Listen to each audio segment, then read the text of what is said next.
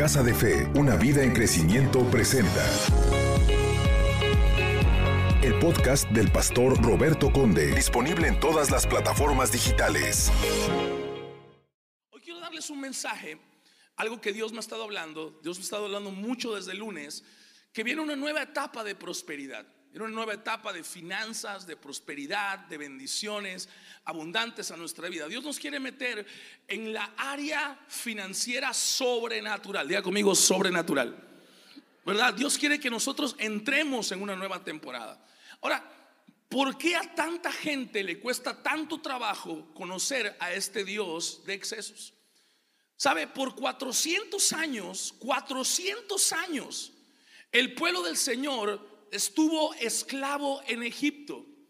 Y durante 400 años lo único que el pueblo del Señor conoció fue la escasez, la miseria, el trabajo fuerte. Lo único que el pueblo de Dios conoció. En ese tiempo hubo gente que nació y que murió siendo eh, eh, eh, esclavo. Y fue lo único que conocieron. Y cuando y sabían que había un Dios, un Dios que había hecho maravillas, conocían a un Dios, pero no conocían a Dios, sino sabían de Dios. Diga conmigo, saber de Dios, conocer de Dios. Por ejemplo, Judas sabía de Jesús, pero se quitó la vida porque no conocía a Jesús. Pedro, por su lado, se equivocó igual o peor que Judas. Pero Pedro no se quitó la vida porque no solo sabía de Jesús, él conocía a Jesús. Y el pueblo de Dios en Egipto sabía de Dios, pero no conocía a Dios. No conocían al Dios de la bendición. Ellos solo conocían la esclavitud y clamaban a ese Dios.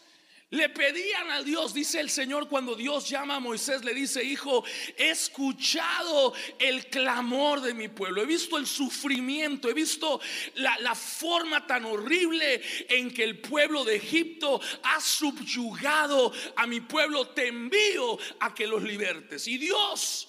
Cuando quiere libertar al pueblo del Señor, lo hace a través de diez manifestaciones gloriosas de parte del Señor. Las famosas 10 plagas de Egipto. 10 plagas, 10 plagas terribles que el Señor envía a esta nación. Lo que me llama la atención es que desde la primera plaga, Faraón quiere dejar ir al pueblo. Porque Faraón no era enemigo para Dios. Diga conmigo, Dios no tiene enemigos. Dios no tiene match, no tiene igual, no se me estoy explicando. Es como que yo quisiera, no sé, eh, pelearme con un niño de 5 años. No, no, no es mi match. No tiene la edad para, para enfrentarme, no tiene la fuerza. Y Faraón no tenía la fuerza para enfrentar a Dios. Lo que me llama la atención es que cuando Faraón decide dejar ir al pueblo, ojo por favor, dice la Biblia que Dios fortalecía a Faraón. Literalmente esto es lo que pasaba. En el día, después de ver una plaga terrible, Faraón decía que se largue el pueblo, no lo quiero ver nunca más. Se iba a dormir. Y mientras dormía, Dios lo fortalecía. Y Faraón se levantaba con nueva fuerza el otro día y decía, no, siempre no se van, no me importa la plaga. Ahora, si Dios quería sacar al pueblo de Dios de Egipto, por qué fortalecía a Faraón. ¿Cuál es la intención de Dios de fortalecer a su enemigo? Si con la primera plaga le dio en la torre, lo debilitó, ¿por qué Dios lo habría de fortalecer? Ojo, porque Dios quería mostrarle a su pueblo su capacidad y su poder.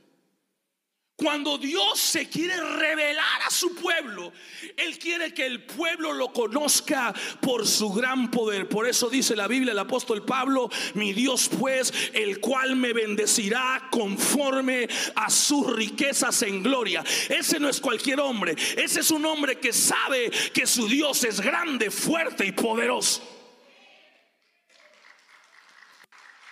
Amén. Y cuando finalmente saca al pueblo de Dios de Egipto, el pueblo de Dios sale y dice la Biblia que los egipcios le tiraban el oro y le tiraban las cosas, porque cuando Dios te bendice, Dios no solamente te bendice, Dios te bendice en exceso. Alguien tiene que decir amén a eso. Diga conmigo, mi Dios es un Dios de excesos. Vamos, dígalo con fe, que es la parte tuya. Dios te va a bendecir en exceso. Ojo con esto, por favor. Habían cinco mil familias y solamente habían dos panes y cinco peces, o cinco panes y dos peces. Y dice la Biblia que había que alimentarlos. Y entonces Dios multiplicó los panes y los peces y le dio a las personas hasta que quedaron satisfechos. Diga conmigo, satisfechos. Es decir, les quitó el hambre. Pero no solo les quitó el hambre, sino que sobraron 12 cestas llenas de pan y de peces. Porque cuando Dios te bendice, te da tu necesidad hasta que quedes satisfecho y te da exceso para que tengas más y más y más. Y... Amén, iglesia. Pedro quiso pescar toda la noche y no pescó nada. Pero cuando Jesús se subió a la barca, dice la Biblia que las redes se llenaron tanto que se rompían. El barco se llenó tanto que se hundía. Porque Dios es un Dios de... Quiero ponerte eso en tu corazón. Cuando Dios se acabó el vino, diga conmigo, se acabó el vino él no solo hizo vino, Él hizo el mejor vino, porque Dios es un Dios de excesos. Una mujer que no tenía esposo, tenía deudas, tenía necesidad. Los acreedores venían para llevarse a sus hijos como esclavos. Fue al profeta y le dijo, ¿qué puedo hacer? Y le dijo, trae tinajas, llénalas de aceite. Y dice la Biblia que hubo tanto aceite que le dijo ahora, paga lo que debes y con lo que resta vive tú, vivan tus hijos y los hijos de tus hijos, porque cuando Dios bendice lo hace en... No, alguien dele un fuerte aplauso al Dios de gloria. Una persona que conocí que eh, eh, él llora por una plaza en Pemex, pero llora literal. yo quiero mi plaza y estoy llorando a Dios por una plaza. Tiene años orando al Señor por una plaza. Y la plaza nunca le llega. Entonces lo que él hace para sostenerse es vender carros de vez en cuando. Y yo estoy viendo los carros afuera de su casa y veo que los arregla todo y los vende. Y, los, y es bueno, tú le haces un carro, lo vende inmediato. Y le digo, brother, ¿no te has puesto a pensar que tal vez es Dios el que no te quiere dar la plaza en Pemex? ¿No te has puesto a pensar que tal vez Dios lo que quiere darte es un lote de autos para que luego tengas otro lote de autos y luego tengas otro lote de autos y seas multimillonario? Porque por mucho que ganes en Pemex, nunca serás millonario. Pero si Dios te bendice con un negocio de esa magnitud, serás un hombre sumamente próspero, porque Dios cuando te bendice lo hace en... Oh, alguien tiene que darle un fuerte aplauso al Dios de gloria. Amén, iglesia. Hay gente que llora por su plaza. Yo quiero mi plaza, quiero mi plaza, quiero un trabajo. Y a veces Dios te cierra la puerta. Gente que llora por mi lugar en el sindicato y le dan, le dan su alma al sindicato. Y el sindicato los llama y ellos tienen que votar por quien tienen que votar y hacer lo que tienen que hacer. Porque el sindicato lo manda y y si no hacen lo que el sindicato dice, te quita la plaza. Y, una cosa, una locura. Y están vendiéndole su alma al diablo. Y Dios, por otro lado, dice: Yo tengo más para ti. Tú no necesitas eso. Cuando Dios te bendice, lo hace de exceso. Dios quiere darte mucho más. Alguien me está escuchando en esta hora, casa de fe. Dios es un Dios que te bendice en. Alguien dele un fuerte aplauso al Dios de gloria. Y Dios me ha hablado de este exceso que Dios nos quiere dar de esta dimensión de gloria a la que Dios nos quiere meter. Sin embargo, en medio de esta bendición que Dios nos quiere dar, hay cosas en nuestra vida que pudieran estar frenando la mano poderosa de Dios para actuar en nosotros. Y algo que me queda claro de parte del Señor es que todos nosotros queremos algo mejor para nuestra vida.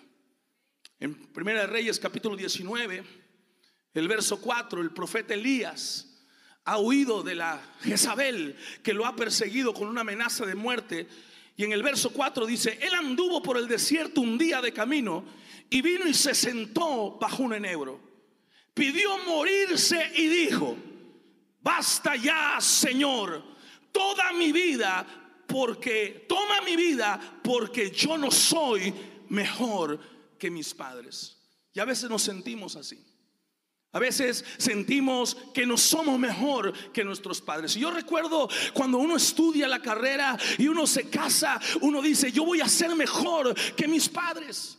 Cuando tus hijos nacen, uno dice, ah, yo le voy a dar a mi hijo una mejor vida que la que yo tuve. Y uno vuelve a vivir a través de ellos. Y uno quiere algo mejor para su vida. Pero a veces nos sentimos así, como Elías se sentía en este momento. No soy mejor que mis padres. Yo quería un matrimonio mejor que el que tenía mi papá y mi mamá. Y resulta que mi matrimonio no está mejor, está peor. Yo quería que mis hijos fueran mejores que yo y ahora veo a mis hijos en alcohol, en drogas, haciendo cosas que yo nunca hice. Yo quería un mejor trabajo y quería una mejor vida, pero no soy mejor, estoy peor. Yo dije que nunca me iba a divorciar y ahora está divorciado. Yo quise ser mejor que mis padres pero no pude ser mejor que ellos. Y aquí está Elías en este momento tratando de entender qué está pasando en su vida. Porque él se da cuenta en este instante de su vida, no lo logré. No logré ser mejor que mi papá. Mis padres, mis antepasados trataron de llevar al pueblo de Dios a buscar a Dios de corazón. Yo fui al monte Carmelo, hice descender fuego del cielo, maté 700 profetas de Baal y fallé. No soy mejor que mis padres. Mi vida no está mejor que la que mis padres tuvieron. No estoy donde yo quisiera estar. Y es que todos deseamos lo mejor para nuestra familia. Y a veces nos damos cuenta que estamos viviendo cosas iguales o peores de las que vivieron nuestros padres, las que vivieron nuestros antepasados. Como nueva generación, nosotros hemos sido llamados por Dios a ser mejores que nuestros padres y no por orgullo. No por soberbia, no, sino porque esa es una bendición de Dios. Miren lo que dice la Biblia en Génesis 49, 26. Jacob dando su bendición a José, le dice, las bendiciones de tu padre fueron mayores que las bendiciones de mis progenitores. Lo que está diciendo Jacob es, lo que Dios le dio a Isaac mi papá y lo que Dios le dio a Abraham mi abuelo, Dios me lo dio mayor a mí, porque los hijos están supuestos a ser mejores que los padres. El Padre Celestial creó la humanidad, pero Jesús salvó la humanidad que al Padre se le perdió. El Hijo hace más cosas que el Padre. Dile al que está a la par tuya, está supuesto a ser mejor. Está supuesto a ser mejor. Vamos, dígaselo con fe. Si está con su hijo, dile, hijo, tú estás supuesto a ser mejor que yo. Está supuesto a tener un mejor matrimonio que el mío. Está supuesto a ser mejor padre que el mío.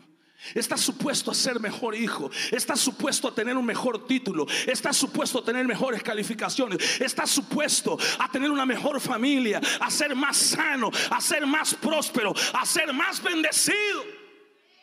Estás supuesto a ser mejor que tus padres. Y entonces le dice, hasta los collados eternos serán sobre la cabeza de José. Y lo que Jacob está diciendo es que el Dios que me bendijo a mí más que a mis padres, te bendiga a ti más de lo que me bendijo a mí. Es el deseo de todo buen padre. Nosotros fuimos llamados a eso, pero a veces nos sentimos tal como Elías. Nos sentimos igual. No soy mejor que ellos. No soy mejor que mis padres. No soy mejor que mi familia. No soy mejor que mis antepasados. ¿Por qué? A veces nos encontramos cometiendo los mismos o peores errores. A veces mi papá tomó, yo tomé, pero no solamente estoy tomando, ahora estoy usando drogas. Yo estoy haciendo a veces las cosas peor de lo que mis padres lo hicieron. Yo dice, pero ¿por qué? Y la razón es que muchas veces no hemos entendido que las bendiciones de Dios, ojo por favor, no son al azar. Las bendiciones de Dios, ojo con esto que te voy a poner en tu corazón, las bendiciones de Dios son el fruto de nuestro compromiso a la fe que tenemos por esas bendiciones. Una persona me decía, pastor, ¿Por qué las cosas buenas no pasan a la gente buena? ¿Por qué hay gente buena que no tiene cosas buenas? Porque las cosas buenas no son para la gente buena. Las cosas buenas de esta vida son para los que con fe se comprometen a alcanzar y a conquistar las cosas buenas. El pueblo de Dios salió de Egipto y si quería la tierra prometida tenía que tener fe suficiente para conquistarla. Por eso muchas veces dices tú, ay Dios me dio una palabra a través de un profeta pero no se cumplió. No, no es que la palabra no se cumplió, es que no te moviste en fe para que esa palabra se cumpliera. Ya conmigo comprometido con su palabra, comprometido con su promesa. Dice el apóstol Pablo acá, y ponga mucha atención, Primera de Corintios 9:24. No se dan cuenta de que en una carrera todos corren, pero solo una persona se lleva el premio, así que corran para ganar. Diga conmigo, recompensa y bendición. Y es que en la vida tenemos dos cosas de parte de Dios. Tenemos las bendiciones de Dios y tenemos las recompensas de Dios. Dios nos dio la vida, estar vivo es una bendición, pero tener una buena vida es la recompensa de vivir conforme a la palabra del Señor. Dios te da esposa, diga conmigo, el que hay esposa, hay el bien. No veo al hombre diciendo amén. Cuidado hermano, ¿eh? A ver, ¿cuántos hombres dicen amén?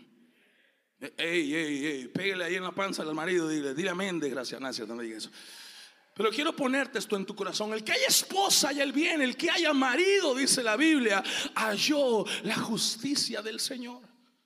Estar casado es una bendición, pero tener un buen matrimonio es la recompensa a ser buen esposo y buena esposa. Por eso la Biblia dice, la mujer sabia edifica su casa, pero la necia con sus manos la destruye. Los hijos son una bendición, enorme bendición, pero tener buenos hijos es la recompensa a ser buenos padres. Es la recompensa a una paternidad responsable. Es la recompensa a una entrega con sus hijos. Es la recompensa a ciertas cosas. Y lo que el apóstol Pablo está diciendo es, hay un premio que nosotros tenemos que alcanzar. No te conformes con la bendición del Señor. No vivas de bendición en bendición. Mejor vive de recompensa en recompensa. De victoria en victoria. De gloria en gloria. Hasta ver la gloria del Señor. Recompensas.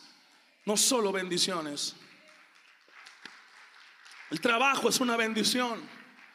Pero ser el empleado del mes es la recompensa al sacrificio, al esfuerzo, al compromiso. Ser cristiano es una bendición, pero vivir las promesas de Dios es la recompensa a una vida de fe. Fe por santidad. Yo quiero ponerte esto en tu espíritu. La santidad es muy importante. Hay que anhelarla. Hay que buscarla. La Biblia dice que sin santidad nadie verá a Dios y gloria a Dios por aquellos que caminan en santidad. Pero si algo te quiero poner en tu corazón es que las bendiciones no dependen de tu santidad. Porque si la bendición dependiera de tu santidad, ninguno de todos estaríamos fritos, papita rayada. La razón por la cual la bendición llega a tu vida es por la fe. Lo vuelvo a repetir, es por la fe. Por eso la Biblia, que sin fe es imposible agradar a Dios. En ninguna parte de la Biblia dice sin santidad es imposible, ¿no? Porque por muy santos que nosotros seamos, siempre habrá un grado de no santidad en nuestra vida. Lo que mueve la mano del Señor sobre ti es la fe. Al que tiene fe, todo le es posible. Todo le es posible. Al que cree, al que tiene fe. Alguien me está escuchando en esta hora, casa de fe. Esfuércese por tener fe y alcanzar las promesas de Dios. Y entonces estas vendrán. Y luego dice el apóstol Pablo acá, todos los atletas se entrenan con disciplina.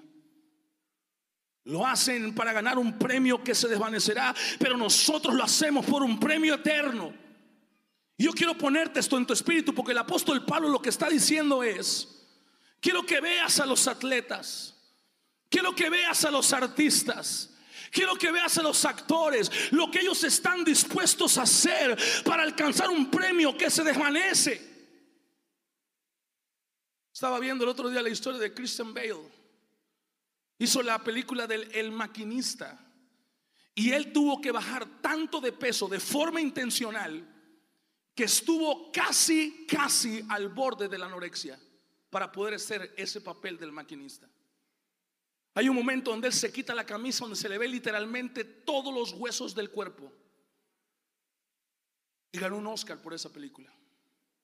Y cuando tú ves esa calidad de entrega, esa calidad de compromiso para ganar un Oscar, el apóstol Pablo dice, mira, un Oscar es nada comparado a lo que Dios te da como recompensa. Y si ellos están dispuestos a hacer ese sacrificio por tener ese Oscar, ¿cuánto más nosotros deberíamos estar dispuestos a hacer para alcanzar lo que Dios nos ha prometido? ¿Cuánto más? A mí siempre me ha gustado Luis Miguel desde niños. ¿Cómo canta, por supuesto? ¿verdad? Y no he visto su serie, pero conozco un poco de su historia. Y, yo recuerdo haber leído que cuando él pasó de la pubertad a la juventud, hay un cambio de voz. Y le trajeron un especialista del norte de Corea en cambio de voz. De tal manera que su voz no solamente cambió, sino que mejoró. Y llegó a ser una eminencia al grado que Pavarotti, el gran tenor del mundo, dijo, hay un otro Pavarotti y se llama Luis Miguel. Frank Sinatra dijo, hay un Frank Sinatra hispano y se llama Luis Miguel. Los de Torre Fuerte que fueron un día los músicos de Luis Miguel, que hoy son una banda cristiana, ellos cuentan que habían veces que el mismo Luis Miguel se sorprendía por las notas tan altas que podía alcanzar, que ni el saxofón las podía alcanzar, competía con un saxofón. Y cuando yo veo esa calidad de entrega, y las horas de entrenamiento en su voz, yo digo, ¿cómo es posible que esta gente esté dispuesto a hacer esto por un premio del mundo y yo no voy a orar? Yo no voy a leer la Biblia. Yo no voy a la iglesia. No, hermano, tenemos que tener otra disciplina y ser disciplinados para orar, para buscar a Dios, para buscar su presencia. Si tú buscas a Dios como esta gente se entrena para la vida, te entrenas tú por las cosas de Dios, hermano, serías invencible. Tendrías una presencia de Dios inagotable, gloriosa, preciosa. Caminarías y los enfermos sanarían. Michael Phelps en Beijing ganó las siete medallas de oro en las siete competencias en las que él eh, participó, pero descansó dos veces cada año antes de esa competencia, solo dos días. Tiene una dieta de 10 mil calorías diarias. 10 mil calorías, ¿sabes lo que es eso? Dormías un montón de horas y, entrenaba un montón de horas. Entonces viene, viene mi paisano que entrena de lunes a viernes, una hora diaria, come lo que se le mete en el camino y quiere ganarse una medalla olímpica. Hmm. Se va a ganar pero una gran cachetada. Porque no está dispuesto a hacer el sacrificio que otros hacen para obtener ese propósito. Y es lo que el apóstol Pablo dice, señores, si ellos lo hacen por un premio que aquí se queda, ¿cuánto más nosotros? Y dice la Biblia, por eso yo corro cada paso con propósito propósito? ¿Cuál es tu visión? ¿Qué quieres alcanzar? Y dice él acá, no solo doy golpes al aire, sino que disciplino mi cuerpo como lo hace el atleta. La entreno, ojo, para que haga lo que debe hacer. Diga conmigo, debe hacer. Y es el problema cuando no hay visión. Cuando no hay visión en tu vida, haces lo que se te ocurre. Haces lo que se te antoja. Te dejas llevar por los placeres de la carne. Por eso hay droga, por eso hay alcohol, por eso hay fiesta de sobra, por eso haces cualquier cosa, porque no hay visión en tu vida. Pero el que tiene visión, el que sabe lo que quiere alcanzar, no hace lo que quiere, hace lo que debe hacer. Porque tiene una visión. Porque sabe a dónde quiere llegar. Y sabe que para llegar ahí no puede hacer cualquier cosa. Y termina diciendo acá algo muy importante. Dice, de lo contrario, temo que después de predicarles a otros, yo mismo quede descalificado. Y esto me enseña algo muy importante de la palabra del Señor. Eso me enseña que nunca se puede bajar la guardia. Nunca hay un momento. Nunca hay un lugar en donde tú puedas llegar y decir, ok, alcancé esto y ahora puedo hacer cualquier cosa. No. Jesús fue tentado al principio de su ministerio, durante su ministerio y el último día de su vida fue tentado a bajarse de la cruz. ¿Qué te dice a ti que Dios, que el diablo no te va a tentar hasta el último día de tu vida? Si tú bajas la guardia, te vas a encontrar haciendo cosas que no quieres hacer, cosas que no deberías hacer. Si tú te confías en tu vida y piensas que la tienes ya agarrada el sartén por el mango, estás equivocado. Nunca se baja la guardia. David, el rey de Israel, el hombre conforme a su corazón, dice la Biblia que en la época que los reyes salían a la guerra, él se quedó a descansar en el palacio. En vez de estar en guerra, tuvo las manos cerradas, bajó la guardia. Y el día que se bajó la guardia, ese día se convirtió en adúltero y asesino. Porque tú descansas, pero el diablo nunca duerme. Y van a haber momentos duros en tu vida. Van a haber momentos de cruz, donde vas a estar en la cruz del Calvario después de haber hecho cosas correctas. Pero la Biblia dice, no te canses de hacer el bien. No te canses de hacer el bien. Hay gente que se pregunta de qué me sirve hacer el bien si no tengo la bendición de Dios tranquilo. No te canses de hacer el bien porque a su tiempo, dice la palabra, vas a cosechar numerosas bendiciones de parte del Señor. Y el día que eso llegue dirás, valió la pena confiar en Dios. Y quiero ponerte esto en tu espíritu y grábatelo bien. Grábatelo bien, nunca te bajes de la cruz. Nunca. Si Jesús se hubiese bajado de la cruz, no existiría la salvación. Pero él mantuvo su compromiso con Dios hasta en el último aliento de su vida.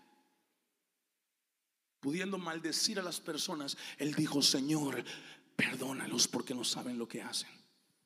Nunca se cansó de hacer el bien murió haciendo lo correcto.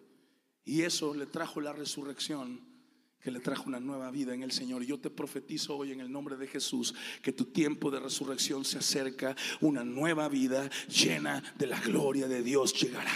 ¿Alguien puede decir amén a eso?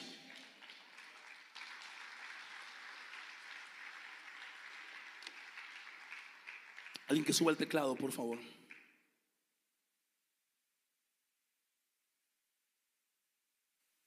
En Josué capítulo 24, verso 13, con esto voy terminando.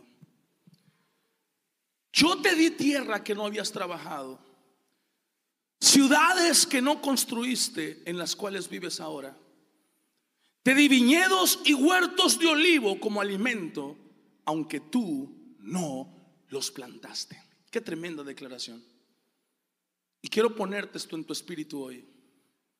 Algo que Dios habló a mi corazón es que todos los que estamos aquí hoy y ahora, no empezamos como empezaron nuestros padres. Todos empezamos en una mejor plataforma. Por eso nunca menosprecies a tus padres. Porque por muy mal trabajo que hayan hecho, te dieron una mejor oportunidad de vida. Mi mamá nos contaba de niña cuando ella vendía tamalitos y hacía ventas, mi abuela, y ella salía a vender a las calles, a las vías de Teapa, en las vías del tren. A la gente que subía al tren, a esa gente le vendía y, dice que un día se la llevó el tren sin querer. Tardó mucho en bajar y se le llevó el tren y la dejó lejísimos y, y sufrió mucho para regresar y fue un problema enorme para ella. Porque era niña, tendría 10, 12 años de edad. Mi mamá nos ha contado que su casa no tenía suelo, era de, era de polvo. Y lo que ella hacía para limpiar su, sala era que echaba agua y, con una escoba le pasaba para que se aplanara el, el piso.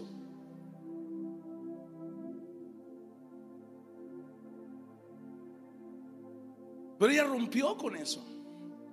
Mi papá nos cuenta que él perdió a su papá a los 13 años de edad.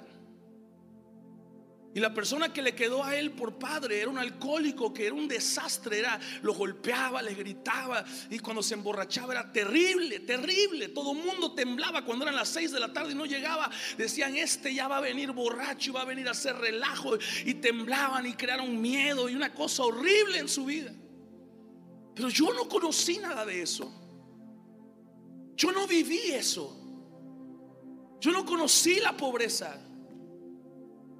Yo no supe lo que fue un padre alcohólico, yo no lo tuve.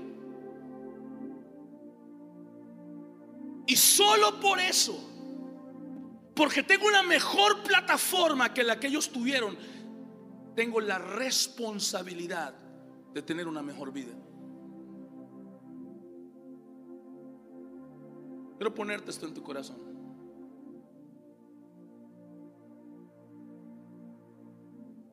A lo mejor hayan cosas que tú hoy le eches en cara a tus padres que no te dieron. Pero ponte a pensar en un momento, ¿qué vida les tocó a ellos? Recuerdo mi encuentro cuando yo tenía falta de perdón con mi papá por algunas cosas que pasaron en mi juventud. Dios me recordó esa historia. Dios me dijo, Él te dio mejor vida a ti que la que Él tuvo.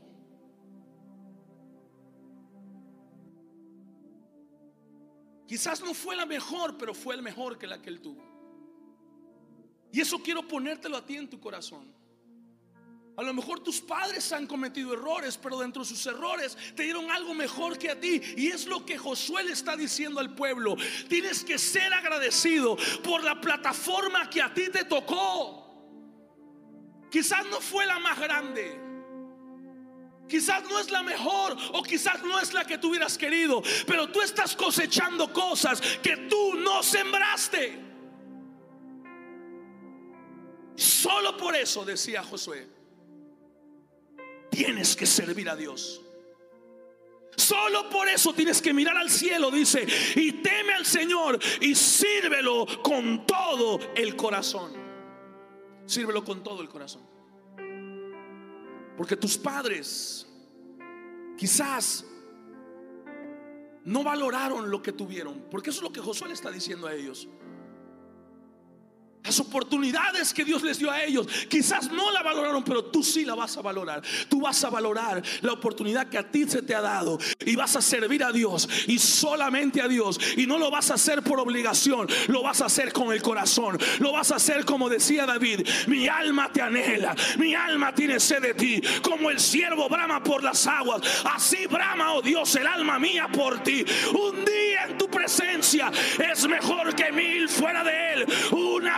Cosa pido y es estar todos los días de mi vida en tu santo templo y comprobar tu hermosura. De corazón, iglesia.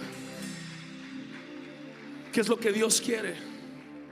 Una generación que le sirva con el corazón, no porque tiene que estar ahí, sino porque quiere estar ahí.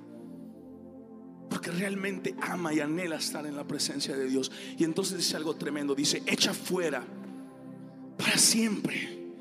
Los ídolos de tus antepasados adoraron cuando vivían del otro lado del río Eufrates en Egipto. Sirve únicamente al Señor. Es tremendo, ¿cierto? Es maravilloso lo que está diciendo Josué acá. Él dice, tú no cometas los errores de tus padres tú vas a ser mejor que tus antepasados. Tú no vas a cometer el mismo error, tú vas a ser mejor. Porque tú vas a conocer al Dios de excesos. Al Dios que cuando te bendice, te bendice grandemente. Y para eso tú tienes que ser mejor.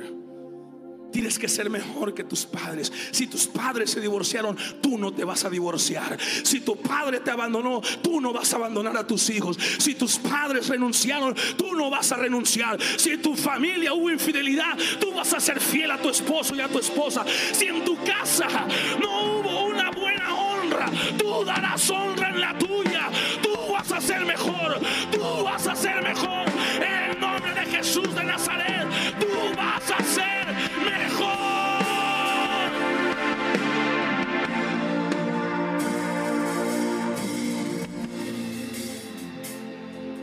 Vas a echar de tu vida lo que en tu casa hizo daño. Si en tu casa hubo alcohol, en tu casa no habrá alcohol. Si en tu casa hubo maldiciones, en tu casa, en tuya no habrá maldición. Si tu padre le falló a tu madre, tú no harás el mismo error porque tú viste el sufrimiento de tu mamá y tú serás diferente. Tú vas a ser mejor, tú vas a ser fiel, tú vas a bendecir, tú vas a amar, tú vas a ser, tú no vas a vivir lo que ellos vivieron. No, tú y tu casa, dijo Josué, serviremos